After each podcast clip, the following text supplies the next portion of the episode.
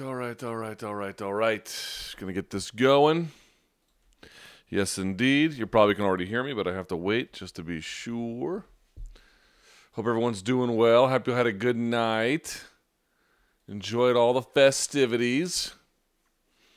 We're about to get this going here in just a second. All right. I think we're live. Uh, welcome, everyone. My name is Luke Thomas. This is my UFC 241 post fight special. Here's what I need you to do I need you to give it a thumbs up. I need you to subscribe to the channel. And if you don't want spoilers, this is going to be your chance to get away from them because we're going to have UFC results, incoming analysis, what they mean, the whole nine. So, for everyone who wants to see it, buckle in. For everybody else, time to bounce. Let's do this.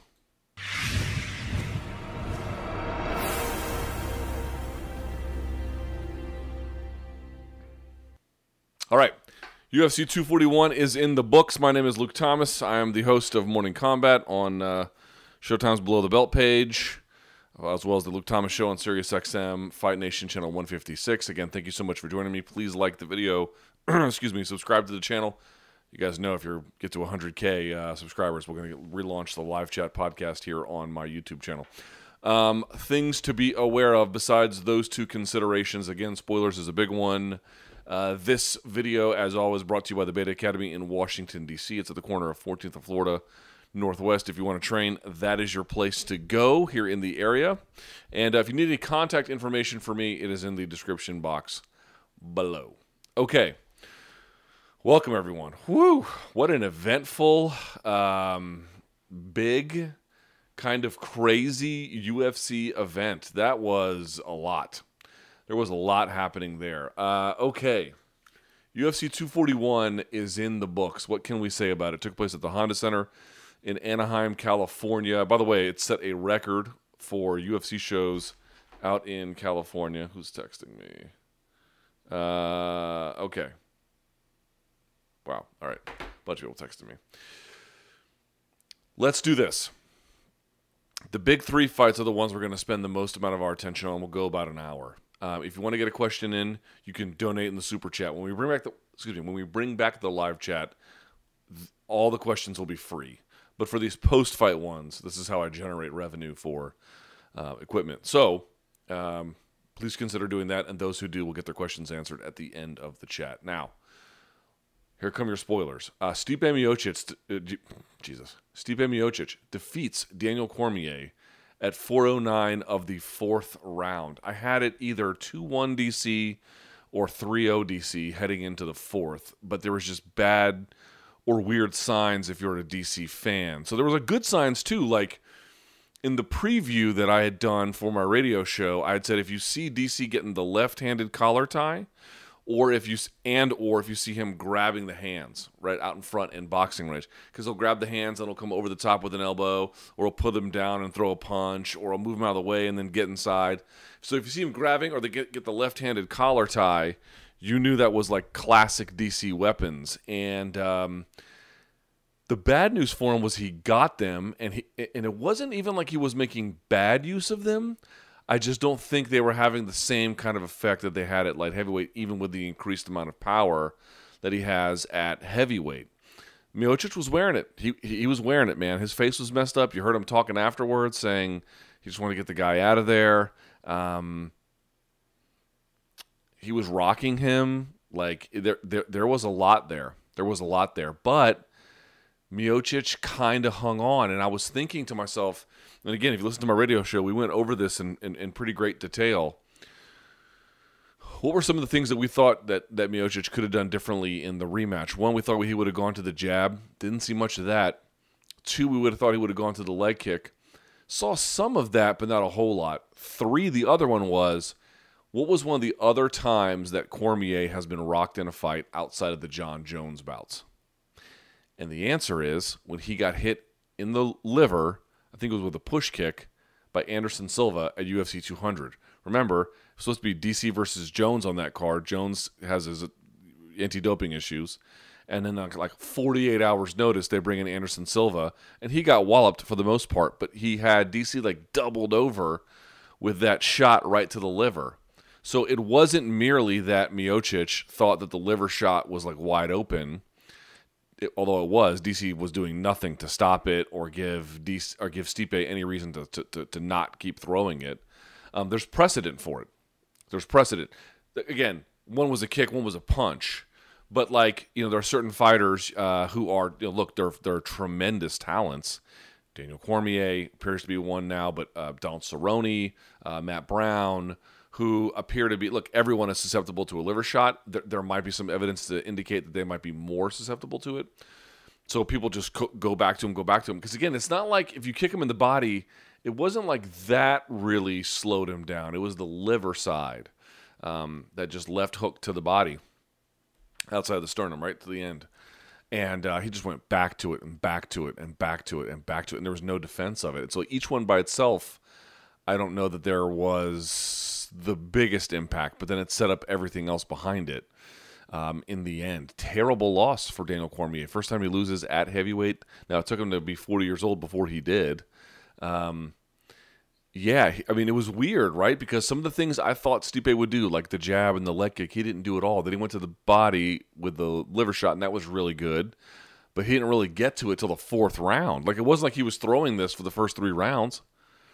He waited until the fourth, and then when it worked, he just said, fuck it, just going to keep hammering and went for it. And hey, good for him. It, I mean, he earned it, man.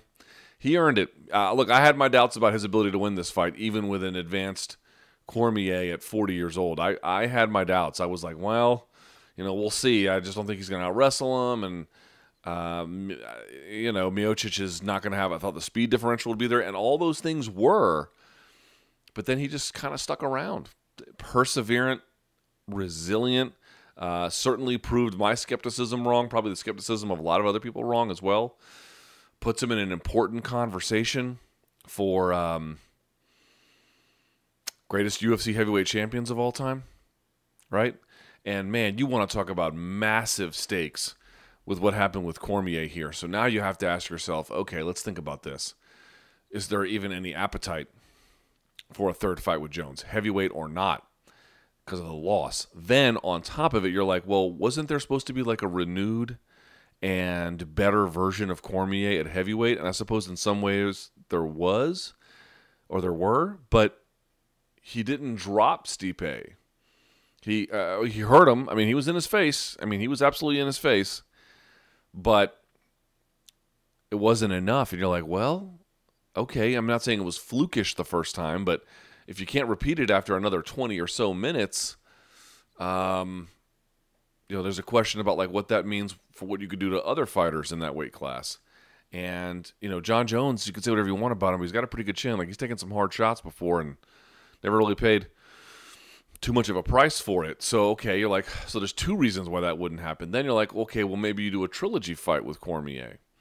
Does Cormier even want to do that? Does he just outright retire and say, "Fuck it, I'm 40, and there's no point. Father Time comes for us all." There was a uh, Miocic at 36, um, not a spring chicken, but a little bit, little bit uh, more spry, I suppose, in terms of mileage than Cormier. Cormier had a great speed advantage, I thought, in this fight. Um, you know, I think the problem for Cormier was he was just expecting the fact that he walked into a guy, was able for the most part to get his left-handed collar ties, I, and I need to watch exactly what happened with him to see how Cormier was um, minimized by them.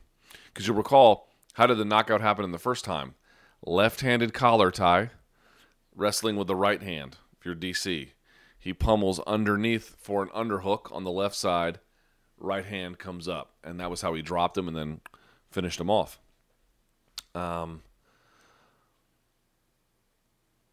I have to go back and look, but it, the problem for DC was it wasn't like the things he normally does were stopped. He just did them, and while somewhat effective, just not enough in the end. Now, you heard his coaches pleading in between rounds, being like, dude, stop standing in front of this guy. The fuck are you doing? okay, um, there appeared to be. I think in that second round, he just showed like no respect for Miocic's power, and you were like, okay. I mean, if he's not rocking you with it, and he had told me after the first fight, like you know, Rumble Johnson had hit harder than Stipe, or, yeah, And so, you know, he, I, not that he didn't have any respect for, it, but he was like showing, that, you know, I'm just gonna, I'm gonna march through it. And it worked for a little while. Like it worked for you. Again, you could have that fight 3-0 heading into the fourth, and then all that stuff happens with the body shot. And that's the other part too. It's like, you know, how much did age get to him? Um, did we overstate the benefit of going to heavyweight? And then also the question is, with Silva hitting him at UFC 200 liver, and now Miocic liver, how much is this? How much could Jon Jones go to that? How much could Stipe go back to that? Like, is now the cat out of the bag a little bit on this one? Because it's not like you can just be like, oh, I'm going to wrestle Stipe. I mean, you might get the takedown, you might get to hold him, you might get a couple of takedowns, but basically, that's not a way you can rely upon to go and compete. It's not a thing you can say, oh, I'm just going to wrestle this guy as a method to victory. So, man, you want to talk about a majorly, majorly consequential win for both gentlemen's career. Um, and then you have to ask yourself about Stipe. Where does he rank among all time UFC heavyweight champions? Pretty close to the top, if not the top. Probably the top, man.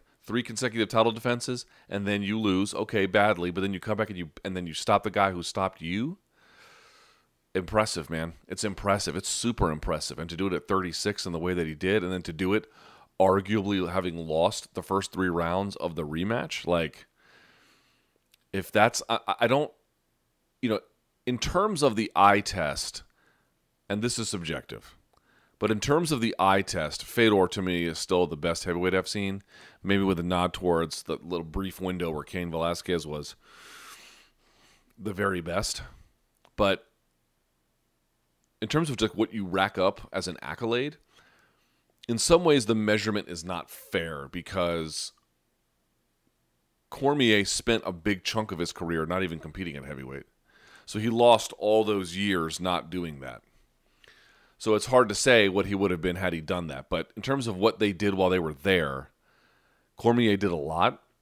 But that win by Miocic, man, that is that is that's. I said this on the uh, Java Boys podcast I did with Brendan Schaub that is the most validating win of his career. I said on whatever we recorded that show on Wednesday or so. I had said if he beats Cormier in this fight on this stage, that is by far the most validating win. I don't know how you could say otherwise. Beating JD, JDS was nice. Beating Overeem was nice. Beating Francis was nice. Beating Werdum was nice. They're not like this one. And you could say, oh, well, Cormier's faded a little bit at 40. Okay, but Cormier was up in his grill in a way that none of those other guys were you know, did you get Cormier at 30 and peak athleticism? Okay, maybe not, but he, you know, he was coming off of uh, the win over Stipe and then the win over Derrick Lewis. Like it wasn't like some faded legend. Um, you know, uh, not in his peak, but still a formidable challenge. And I, I you know, I don't, I, you got to rank Stipe top of that list, I suppose, man. I suppose you're gonna have to do it.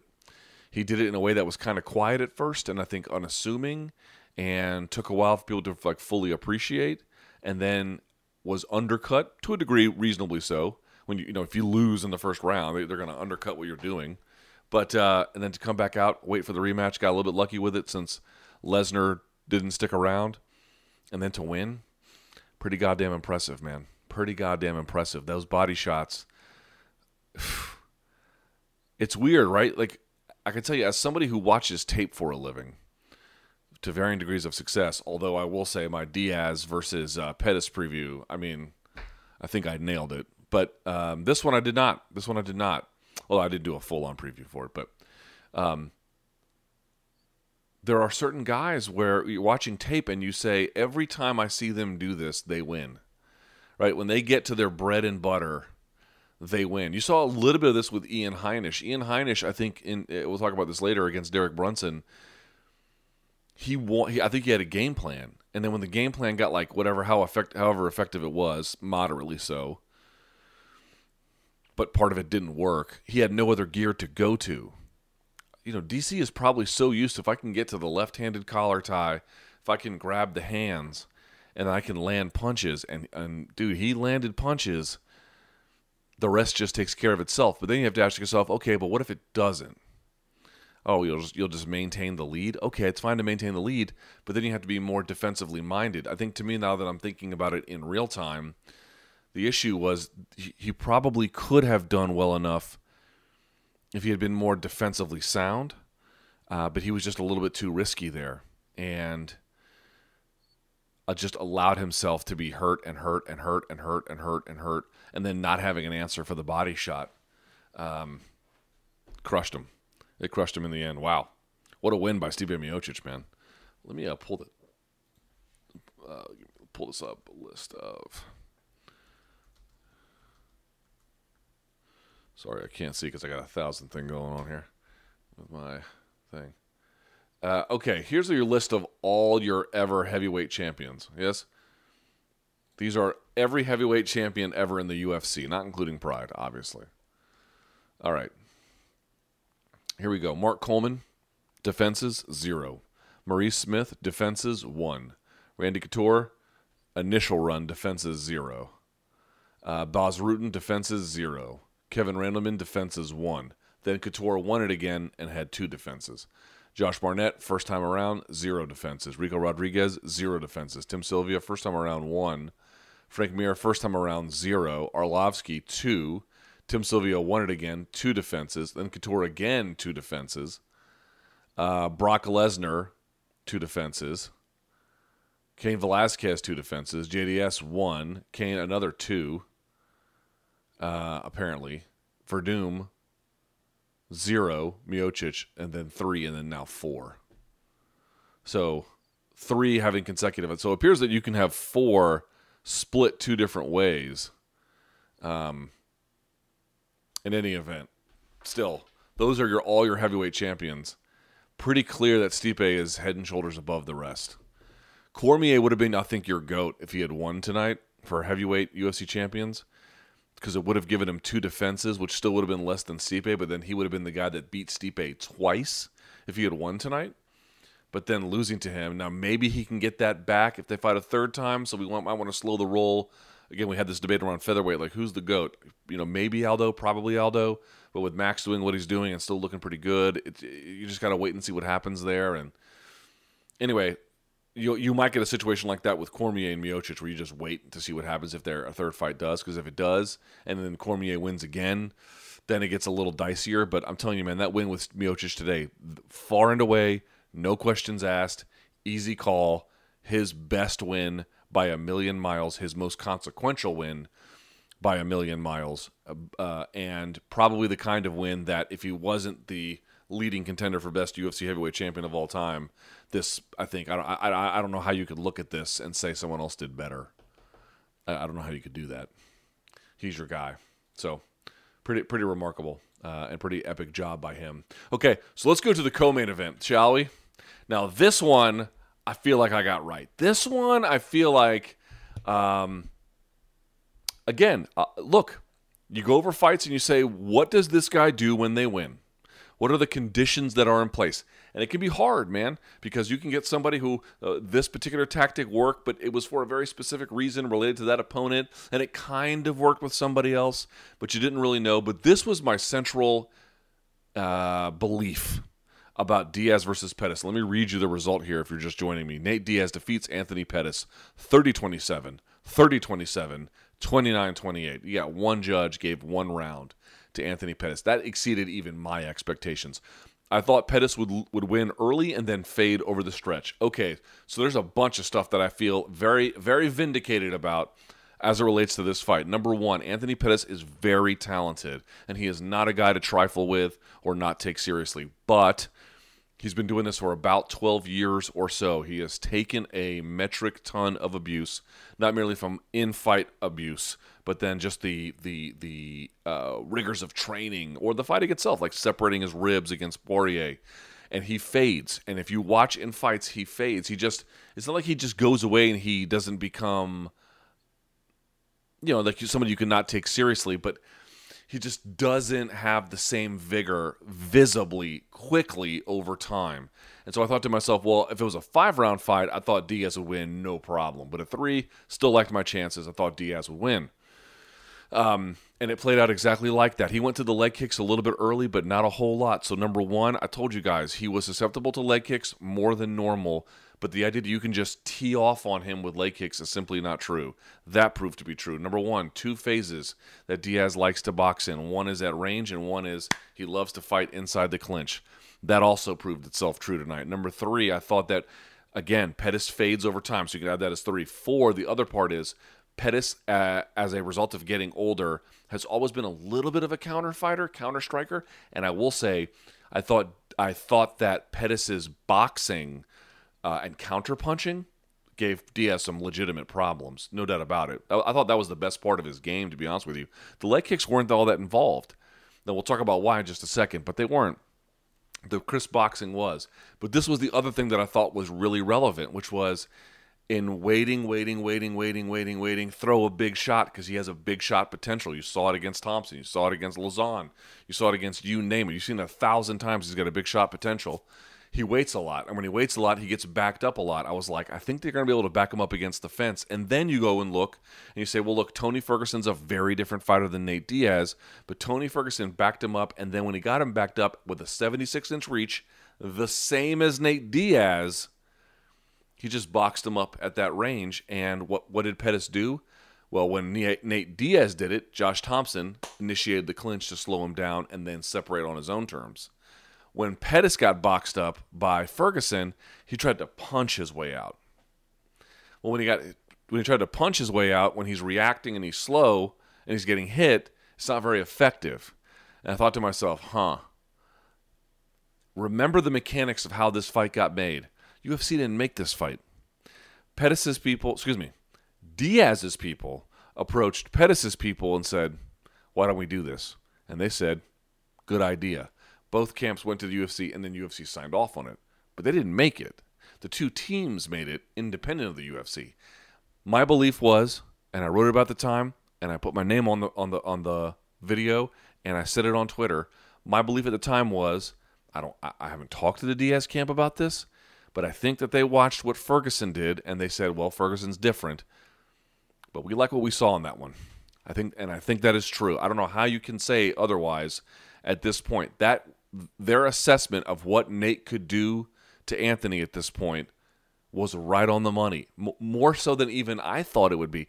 Dude, Nate Diaz minimized the leg kicks. Did you guys see how he did it? He used the Josh Thomson plan sort of against Pettis which is that it was a little bit of lateral movement, but it was more stance switching.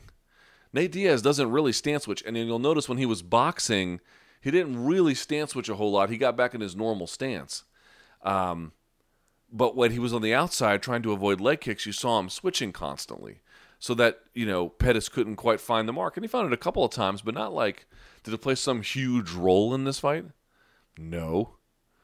Like it wasn't that big a deal. To me, again, the best weapon that Pettis had against him was his counterboxing. I thought that was very good from Pettis.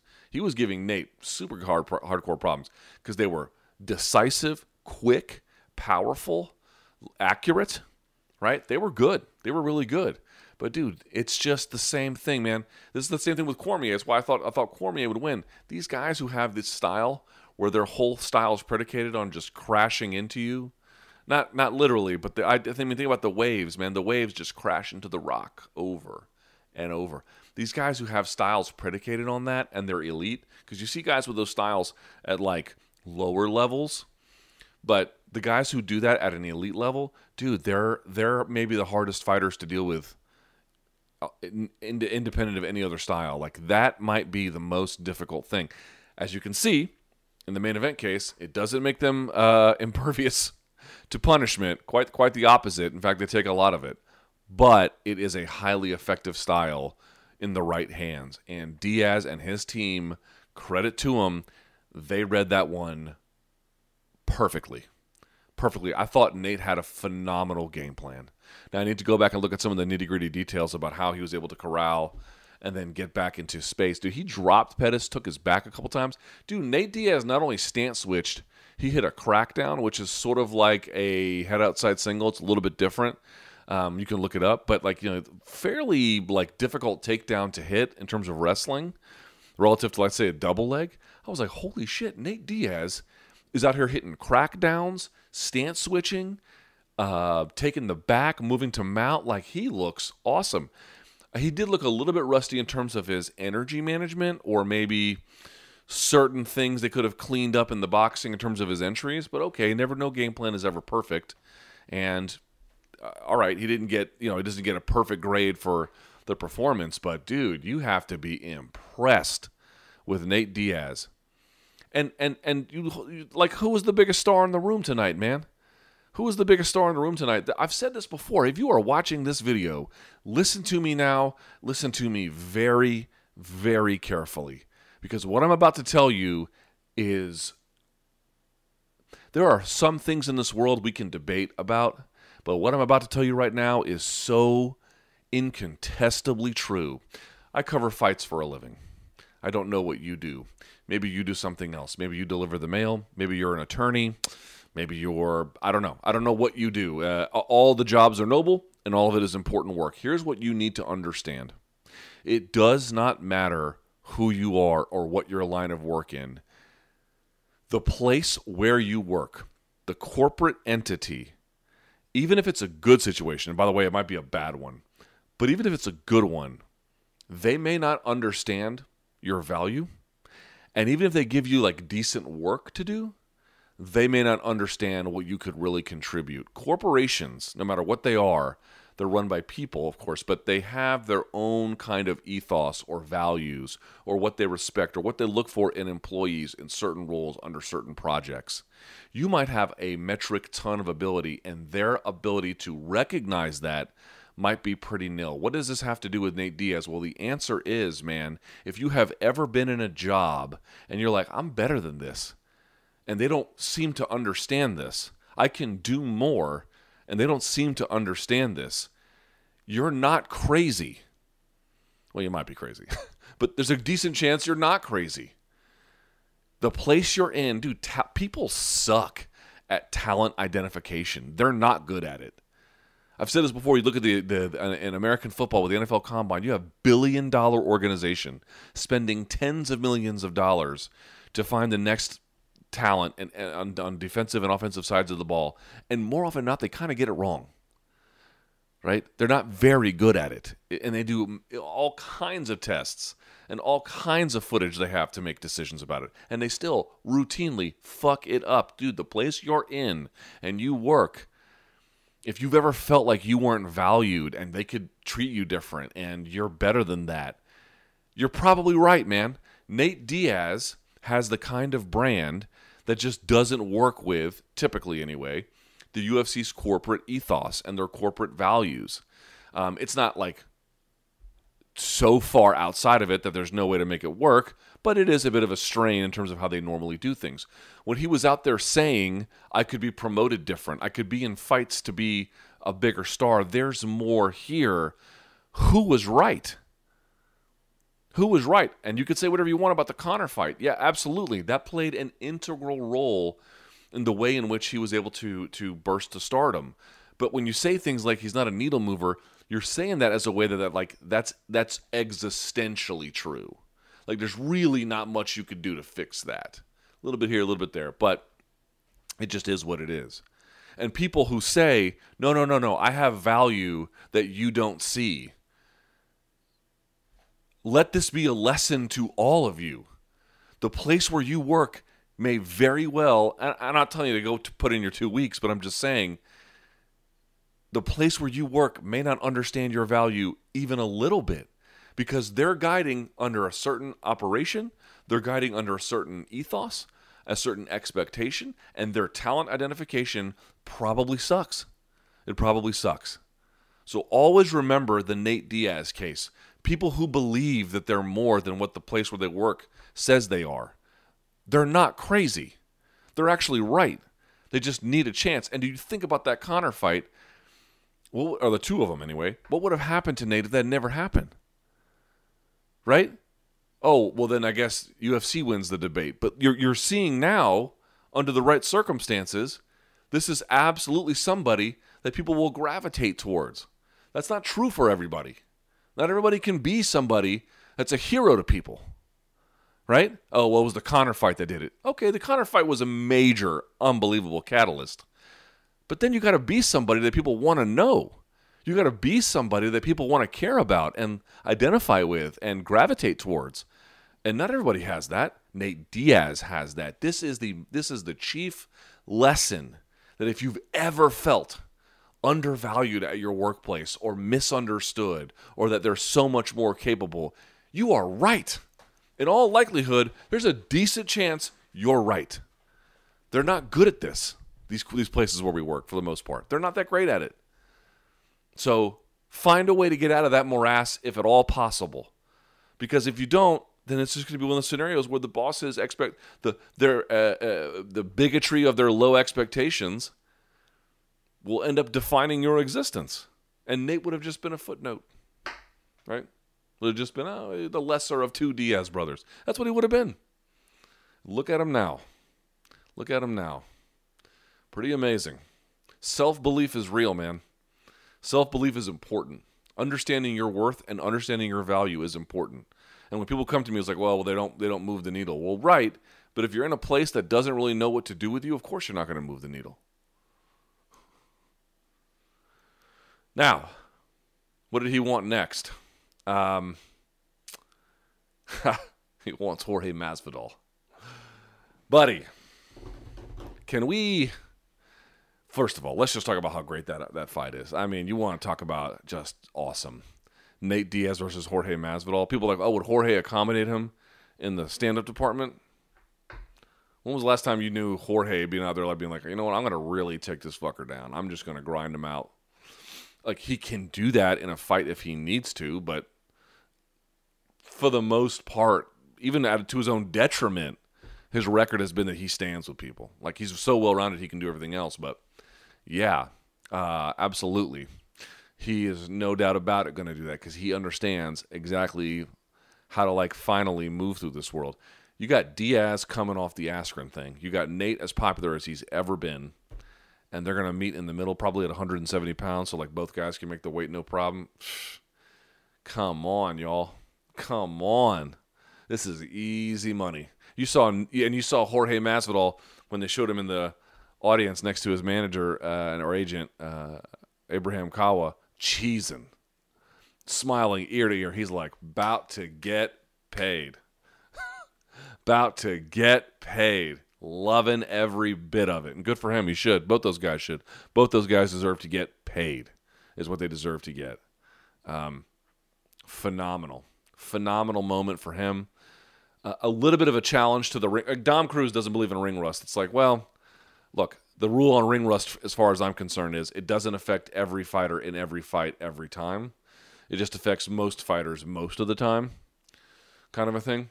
Um, but and I thought again, there were some things Diaz you could see like uh, he got a little more tired than I thought he might. Maybe that's a bit of an age thing at 34, but otherwise, a really, really, really strong performance, well scouted, minimized the things he was bad at, or at least most susceptible to and really maximized his strengths. And by the end, just just just wore on him. By the way, the good news for Pettis is he can still always go back to 155. He can stick around 170 some more, see what happens there.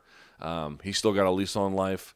But now Nate Diaz coming back, beating the Wheaties box guy. Pretty important, man. Pretty important. Uh, all right, Paula. We'll come back to it, of course, as well. And if you're if you're watching, let me just make sure everything's looking good here yeah, subscribe to the video, you know, like it, or subscribe to the channel, like the video. Let me get a let me get a drink. Was that not thrilling? By the way, good night as well. UFC 241, like good card, really good card. I really enjoyed it actually. So, um, good stuff. All right, let's go back here. Paulo Costa taking on Yoel Romero. Boy, see you soon, boy. 29 28 across the board for Costa. That's how I had it. I know a bunch of you had it for Romero. Wouldn't argue too much with it. Hinges on that second round, it seems, right? Costa won the first, Romero won the third. Romero was just like the king of the third round, too. Amazing. And then goes out there in that second round, and it was and it was dicey. Um, what are the angles here? Let's start with the winner, Paulo Costa. So it looks like he's for sure going to get the winner. of Adesanya and Whitaker, and all, either of those permutations work. Whitaker versus Borrachinha is good, and then Adesanya has had numerous amounts of words for uh, so that would be even better if you ask me. That would be a phenomenal fight. Um, I mean, both would be phenomenal fights, but like the the ugliness of it would make it uh, sellable to a much larger degree, I suspect. And um, so there's that. Okay. On top of that, what do you want to say about him? I would argue that that was a really important performance in his career because he went the full distance against an absolute mutant in the way that Romero is and hung in there, got dropped a little bit, and still put it on the older guy. He did fade a little bit down the stretch, but he I think had much better cardio than some of his critics might have assumed he might have.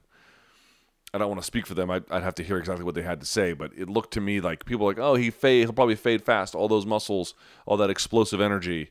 Well, he did fade a little bit, but not like fatally, not fatally. You know, he faded like a, sort of an expected declining, uh, sort of averagely declining kind of way. And then all the time before that, you know, his boxing is good. Um, he was getting chewed up by the jab. I mean, that's something that people are going to be able to exploit a little bit, similar to the way Stevie was getting chewed up by that jab. The kind of these come forward types that get chewed up by, you know, Diaz gets chewed up by it a little bit as well when he's not throwing it. So there's that. Um, again, the cardio was, I think, much better than expected. Still could be worked on. We'll see, we'll see what would happen in the fourth and fifth round. But his heart, both those guys, you know, they were sticking their tongues out at each other so much. I thought they were each giving the other a haka dance. You know, it was crazy. So can take a shot, resilient mentally. Like he never quit in that fight. He might have gotten physically tired, but he didn't mentally quit. And you know, all these donks want to be like, "Oh, this guy is using flagrantly in front of USADA." All right, I mean, like either USADA works or it doesn't. I'm happy to have him in this condition. I don't really give a shit. Uh, he looked to me pretty goddamn amazing. And then on the other side with Yoel Romero, number one, you could argue he won. Number two, that was a yeah. The bigger story here is okay, Costa won the fight technically, but the bigger story is Romero's growth as a fighter. So I don't know if it was because I don't I don't know if it was because um, Costa was pulling it out of him, but Romero is typically a two-way fighter, but one way at a time. So he's like dodging, dodging, slipping, blocking, parrying, slipping, slipping, moving out of the way, parrying at the same time, and then explodes. You saw a little bit of that, but what you also saw was he was much more two way at the same time. Slip, counter, uh, push, kick, jab, jab, jab, jab, jab, jab, cross. Right, whereas before it was a much more like like in the in the Luke Rockhold fight, much more reserved, much more so there was like a lot of growth there. And we knew he was king of the third round but you know just to have like the cardiovascular resiliency that he did in that third round at age 42 Romero is 42 so I don't know if he's the actual best athlete right now in the UFC in terms of like what they could athletically accomplish.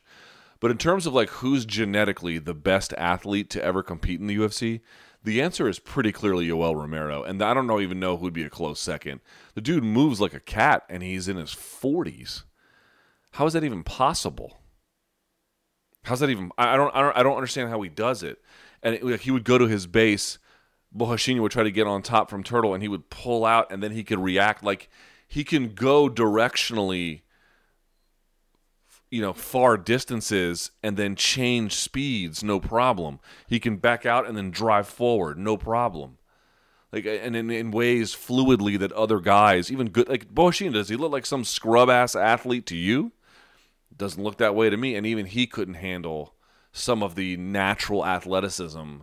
Like Borrachinha was more bricked up but the better athlete there was Romero. So if you're a Romero fan kind of heartening. He made championship weight, not with the one pound allowance, 184 and a half on weigh in day on Friday.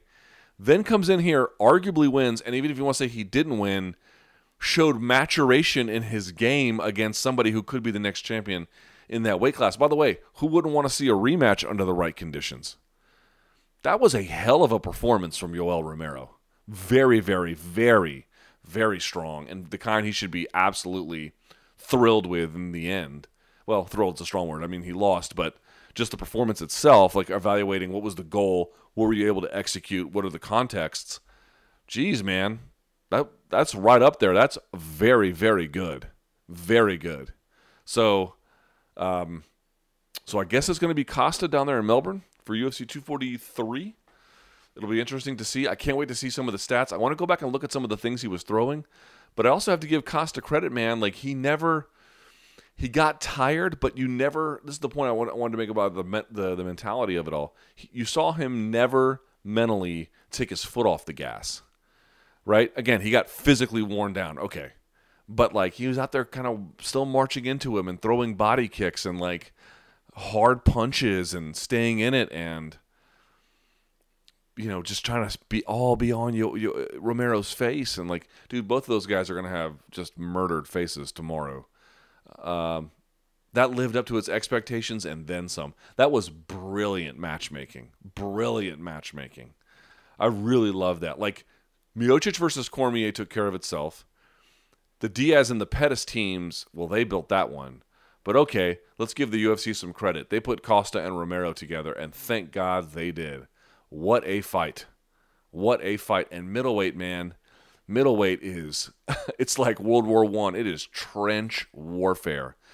What do I mean by that? Where like these guys would set up positions and they'd be slow incrementation forward, right? And they'd be holding it, and it'd be these long, drawn out battles, and it'd be uh, you know tons of um, accrued damage over time, and it was really a hard way to fight. Man, you got to stake your claim at middleweight, and it's like a hard slog to go forward uh, to make any kind of distance. It's just absolute trench warfare at middleweight right now at the top. And I like how young it is. You've got Costa at what, 25? How old is Costa? How old is that bricked up dude? 28. Okay, a little bit older. Then you got Izzy, who's 30. And then you got Whitaker, I think, is also like 28, 29. Uh, you got a bunch of guys there, young, hungry. Uh, in the words of Jamie Jasta, hard, like tough dudes, you know? and they're out there fighting their heart out. You got your money's worth with those ones tonight, boy. It was great. Um, Sodiq Yusuff defeating. Uh, actually, real quickly, let me look at the uh, dashboard here. All right, so I'm going to go through the rest of the results. Like the video, subscribe.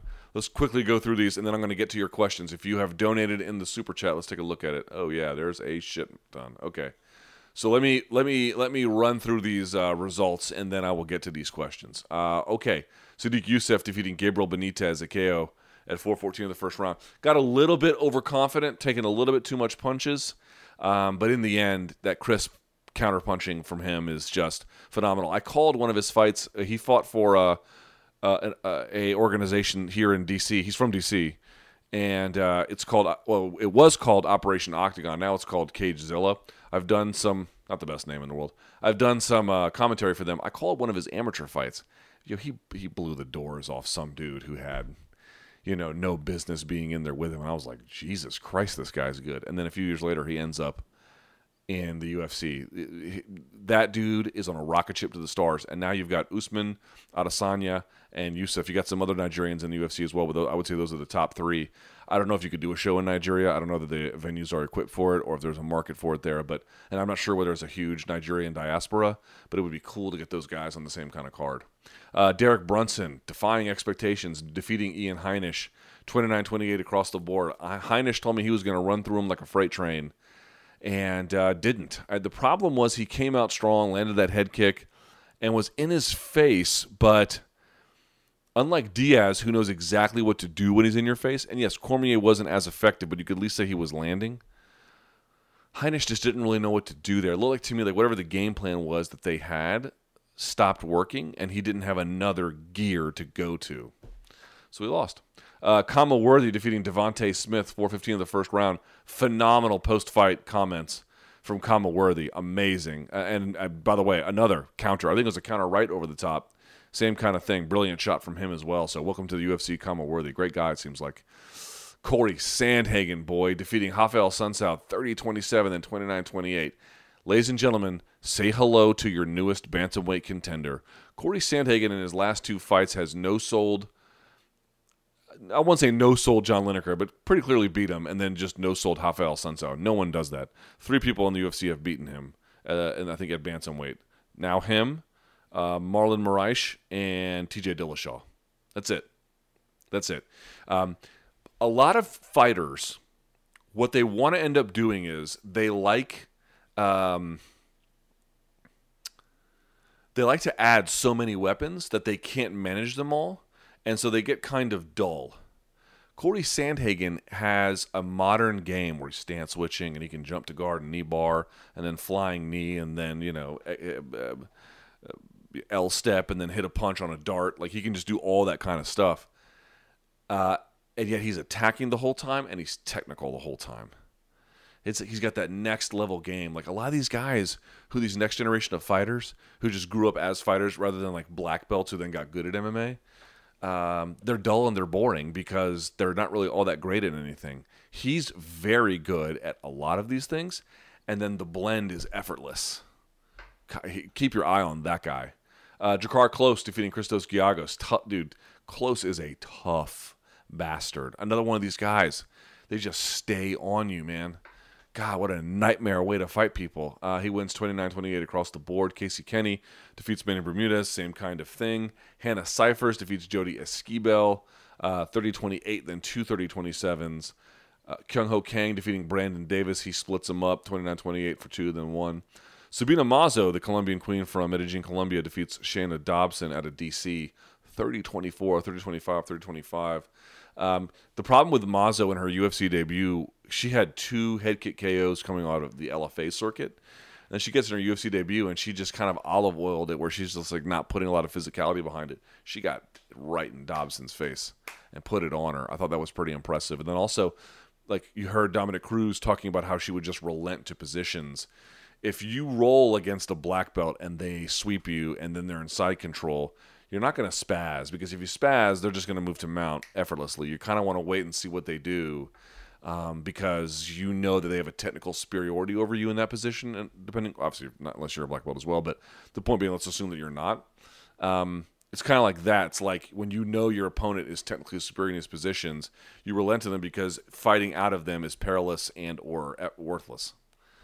Anyway, all right, let's go to the questions here if we can. Appreciate you guys tuning in uh, donate. You can put in as little, little as a dollar. Now, one more time for clarification's sake, when we bring back the live chat, when the channel gets 100K subscribers, all those questions will be free.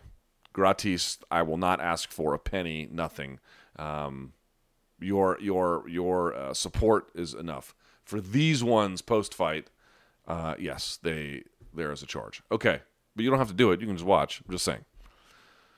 All right, that Indian dude said, I know you predicted Cormier and I watched it, but I decided to put money on Stiopic. I just thought a, a year to marinate his rage would tip it. Congrats.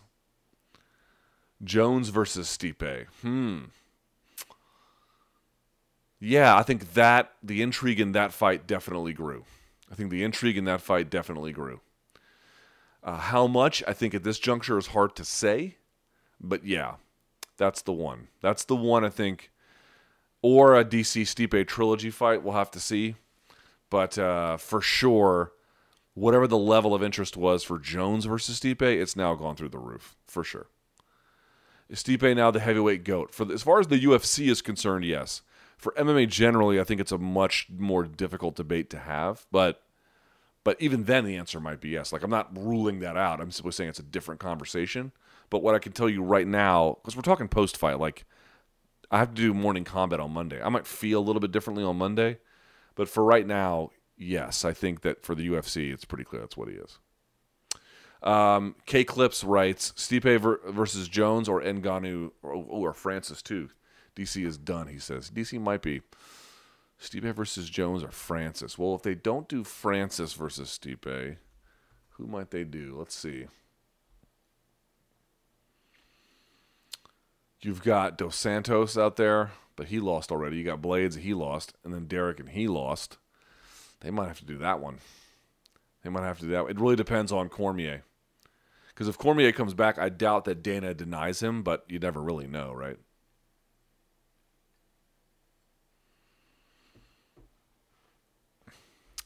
Jake asks, Do you think the lightweight talent is superior, hence welterweight wins? Well, they're pretty similar divisions in terms of the overall depth and breadth of talent, but I don't think there's. I had. I, there, there ain't a division in this world anywhere like lightweight, and it's not just true in UFC. Although the UFC's division is especially good, but you have to remember you can go to like bumfuck nowhere and pull up their lightweight division, and you'll see bad dudes in there. That you can't really say that with virtually any other division in MMA. Lightweight is just consistently that sweet spot of the very, very best. And it's similar to what you get in boxing too, where you get like really tough guys from like 147 to 160 ish, right? A little bit in that range. Your Mayweather to to, to, to your your your uh, your welterweight to middleweight. That for boxing is what that would be. Um. So yeah, so so it just seems to be like a sweet spot for combat sports. Does Diaz versus Masvidal headline a pay per view? I suspect that it might not, but that's a different question than whether it could or should. Like it easily could. I'd argue, depending on the card, certainly it should. I just don't know that it will. I don't know if the UFC is going to look at it like that and say that's the kind of thing that we do. Maybe, maybe. Um, but if they put like an, if they put like, God, what would they put on there in rotation? You know, if they put a middleweight fight on there or something, I don't know that they would do that.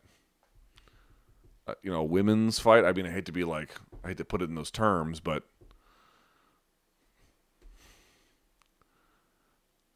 uh, get the producers out of your ear in morning combat, please. Not a thing I can do. Uh, okay, Dirty Harry says, Luke, so happy to see this channel continue and yourself continue to grow. Thank you. Um, like things I say. Do you think now is the time for Stipe versus Jones? Yeah. It might be. Because, like, if you look at Jones, who's he to fight? You got Reyes versus Weidman coming up in October. I suppose you could do that, but the Cormier fight, no one wants to see that now. Santos is at two, he lost. Smith had to get surgery again on his hand. And then four is Reyes. So I guess if Reyes beats Weidman in October, and you could do a quick turnaround end of or middle of December, maybe. But otherwise, I don't think that works. If you want, if Jones wants another fight in 2019, I'm not sure that the timing on that works. So I don't think you could do that. Uh, this uh, this is from Kosane Keith writes Diaz layoff looked like it slightly affected his cardio management, but overall game looked leveled up. I think that's exactly right. I couldn't have said it better myself. That's exactly correct. He had a lot of new tools. I think he mismanaged the resources a little bit, but he had great tools. Uh, again, what, this comes from Jordan White. What are the chances of a Jones versus Stipe heavyweight fight? Higher now than they have been. How do you think it would go down? This is my number one fight for the MMA gods. I wonder. You know, I think I think Jones would pick him apart at range probably, and then try to get the takedown and do ground and pound. Like, kind of keep it simple, really. Not much more complicated than that. DC at 10 pounds lighter, resulting in a power difference.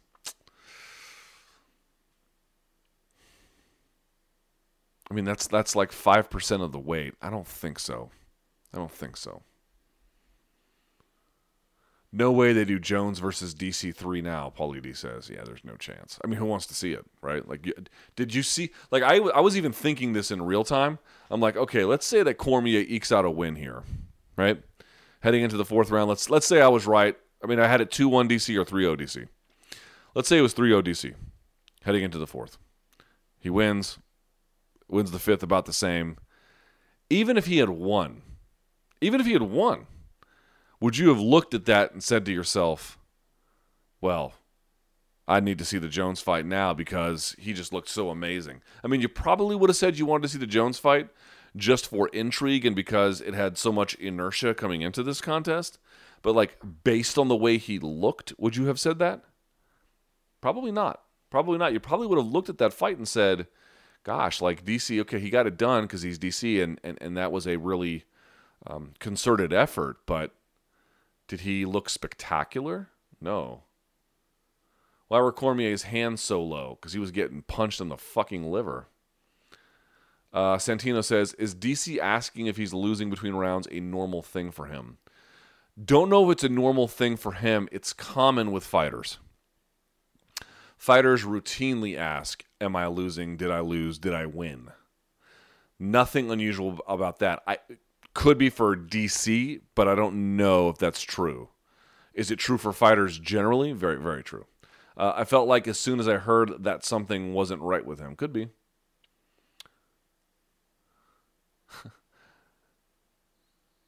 uh, Steve Puente is voicing a vote of support for um, Diaz versus Gamebred, making inside jokes about my radio show.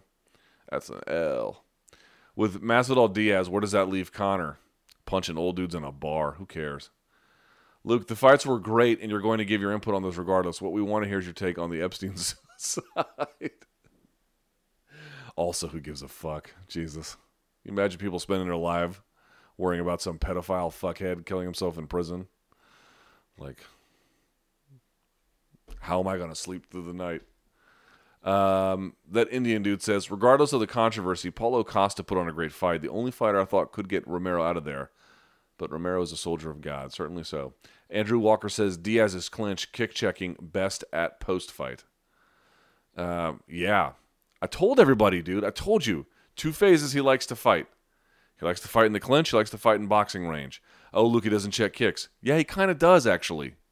He didn't do that great of a job against McGregor, but like the other body of work pretty clearly showed that like it was a thing that yes, people land on him and they land on him a lot, but like you know, this idea that they could just do whatever they want that people were saying was just not true. The eye pokes in this card were numerous. You see a lot of this now, especially because you had Diaz doing, excuse me, not Diaz. You had Diaz slapping, you had Cormier hand grabbing, and then you had so much like back and forth in tight quarters between Costa and Romero. Yeah, you got a lot of nonsense. Uh, can we bring back the hashtag chat wrappers for the live chat? We'll, we'll get a new one. I'm going to rename it. I have to rename it, so we'll give it one according to the new name. Aaron asks, "Will UFC figure out a way to fuck up Diaz versus Masvidal?" They might. All of these, all of these dumb asses out there being like, "Jorge Masvidal needs to fight Leon Edwards." Why? Why? And I told everybody, "What you think Luke has to sit out a year?" No, of course not. Sitting out a year is the worst choice imaginable. I'm not I'm not recommending that. What I am saying though is there's turnover in the division all the time. Diaz fights when this was the Edwards fight oh, in a week. I think after the Covington fight, he fights in a week. Settle down. We'll get an answer here. So no, don't sit out a year. But if you don't have to take a fight with somebody where you don't benefit at all, don't. And I'm not saying it's a case where you can do that like for every person who's ranked, not taking a fight with somebody ranked below them. But if you're 16 years an OG in this game, and this is probably really your one and only shot in the your career to make some cash, fuck off with this nonsense that they should be fighting people that don't do media. Okay. Uh, was there ever an appetite for a third Jones DC fight? I get DC is great, but we've seen John clean him up easily and then finish him. Is this is the desire for a third more from a love for DC than a legit feeling of potential competitiveness? Um, again, I think if DC had gone in there and really put it on Stipe, called him out, wrote the chapter like that, there would be. But the way he looked, even if he had won, I think it would have hurt it. And now that you lost, or now he lost, I think a lot of people are really begun to question whether it was there. It was there to the extent he could make you believe it was there. But there wasn't a lot of that happening tonight, unfortunately. Stephanie asks, Thank you so much for keeping the adrenaline rush at the end of a card going. Best in the biz. Thanks for all you do, true fans. Well, thank you, Stephanie. I appreciate that. Ethan says, long term fan from, I think it's Glasgow. Americans say Glasgow, but I think it's Glasgow. Uh, just wondering what you think would be a good matchup for Dominick Cruz's return. Also, thanks for the Patrice O'Neal Tolu recommendation. Um, let's see. Who would be a good fight? Well, you could even say Cory Sandhagen, to be honest with you depending on where he gets ranked. But I'll say you could do Jimmy Rivera. You could do a Cody Garbrandt rematch. You could do Pedro Munhoz, somewhere in there. You could do Rafael Assunção. There's a bunch you could do. There's a lot you could do. You could do, God, could you do Faber again? I mean, you, I suppose you could, but uh, I thought Stipe's brain was toast. Person says, "Oops." Um, someone says there's 18 times more people here than the MMA fighting chat. Yeah, well, you know, what are you gonna do? Uh, Brendan says, refs, good job with the stoppages tonight. Nice to see. I thought so too. Agreed. Hayden says, appreciate all the content. Please get Danny Segura involved with Showtime. Either way, money for the diapers. Thank you, Hayden. Is Ben Askren awake yet? Someone says. Uh, is Nate Diaz the most dangerous stoner on earth? Ooh. God, who would be a more dangerous stoner than him or his brother? Is there like some. Is there like some. Uh, like bandit? I don't know. What the fuck is the word? Like I'm 40, I'm using the word bandit. Like, I don't know. Is there somebody out there that's like real crazy and known as a stoner that I'm not aware of? Um, AK Baker says, thanks for all you do. Douglas says, who would win in a street fight? Me or Ariel Helwani? I mean, come on, y'all. I beat the fuck out of the MMA media altogether by myself. Have you seen these people? Felipe Rio says, You may or may not have already answered this, but how do you score the Romero Costa fight round by round? Again, I think uh, one Costa, yeah, one Costa, two Costa, three Romero for me. That's that's how I got it. But again, round two, dicey, dicey. Uh, Yoel got robbed again a second time. He's 42. Give him a goddamn break. I blame him partly for not wrestling more in the last two rounds. So let's talk about the wrestling of Yoel Romero. People are like, why doesn't he wrestle more? There's a very clear uh, reason why he doesn't wrestle more. The good news about Romero's wrestling is that when he gets someone flat on their back, his ground and pound is phenomenal. Look at what he did, for example, to Lyoto Machida. The problem with his wrestling, and if you actually look at his takedown efficiency, it's very low. It's sub 40% you would be like, wow, for someone with wrestling credentials like that, how is his takedown um, success rate that low? Because his control at the bottom is is garbage. His that's not garbage. I'm overstating it, but his his takedowns themselves are obviously very good, but the control at the bottom to keep them there is not. It's very loose. So a lot of times they don't fully count, or they count, but the people get up. He doesn't get a lot of to, a, lot, a lot out of it, and then he ends up being really tired. So what would be the value there in doing that? That that's the idea. That's the idea with that kind of a thing. So um, I don't know that I blame him all that much. Maybe he could have done a little bit more in close quarters, like he hit that inside trip at the last minute. Maybe he could have done a little bit more than that. But again, his control at the bottom, he's good for getting the two points in a wrestling mat. He's not that good in MMA for holding them there. Uh, let's see. More people talking about the uh, eye poking. It's not that, not nearly as big a deal as some people make it. How would you rate as an all-time comeback in a championship fight? Tate versus Holm. That happened at the end of the fifth, so that'd be better. Cejudo versus Moraes through the third. Um, yeah, it's up there with Cejudo Moraes. That's up there. Now, Cejudo was the guy coming up the weight class, so the roles are a little bit, little bit reversed. But yeah, it's up. It, dude, it's a it's a phenomenal performance from Stipe Miocic. It's a phenomenal performance. Uh, I think this card leaves us with one very important question: Just how good is Conor McGregor? That's the last question I'm thinking about. Blocked leg kicks, legit concern for the kicker. Okay. Do you think one day a boy will be born who is faster than a shark? No. There you go. Uh, do you think? Uh, let's see. Congrats on the baby. Thank you. Where do you think Jack Hermansson realistically lines up at middleweight? How would you feel about a Hermansson Costa fight? Um, if he could get Costa down and do some work, that could be interesting. On the feet, though, I think he'd get probably tuned up, but it's interesting. I just feel like Costa's going to get your next title shot after these two guys. So, how do you feel about Super Sodiq? Looked to be quite shining bright as a prospect. Yeah, he looks phenomenal. I think he, if he's not if he's not ranked at featherweight, no, he's not. He should be. He should be after this. He looked very good or close to it. Give him Bektic, you know, Ryan Hall, all DC fight, kind of interesting. Uh, let's see, Gastelum versus Costa next. I think Gastelum is supposed to be. Where did I see this? Gastelum is fighting Till. Did I see that? Are you ever going on Rogan? That's not a question for me to answer. Like, you don't just hit up Joe and be like, Joe, put me on your show, and then he listens to you. He has to invite you. So ask him. Thoughts on a Covington Diaz matchup? At first, I thought I might have wanted that But relative to how I, I mean, now the more I think about like him versus Masvidal, the less I think that's a fight I want to see. Yeah, I don't know how much I like that one. I wouldn't hate it. I wouldn't hate it if they did it, but there are better choices. Is the Costa blueprint now clear for future foes? Of Romero? No. Who can replicate that? Do the chances of the Diaz McGregor trilogy just go up or down after tonight? Way up. Way up. Super way up. All the way up. All right, what did I miss? Eh, not, not a whole lot. Um, okay, as I mentioned, if we get to 100K, diggity donks, we bring back the uh, live chat. And um,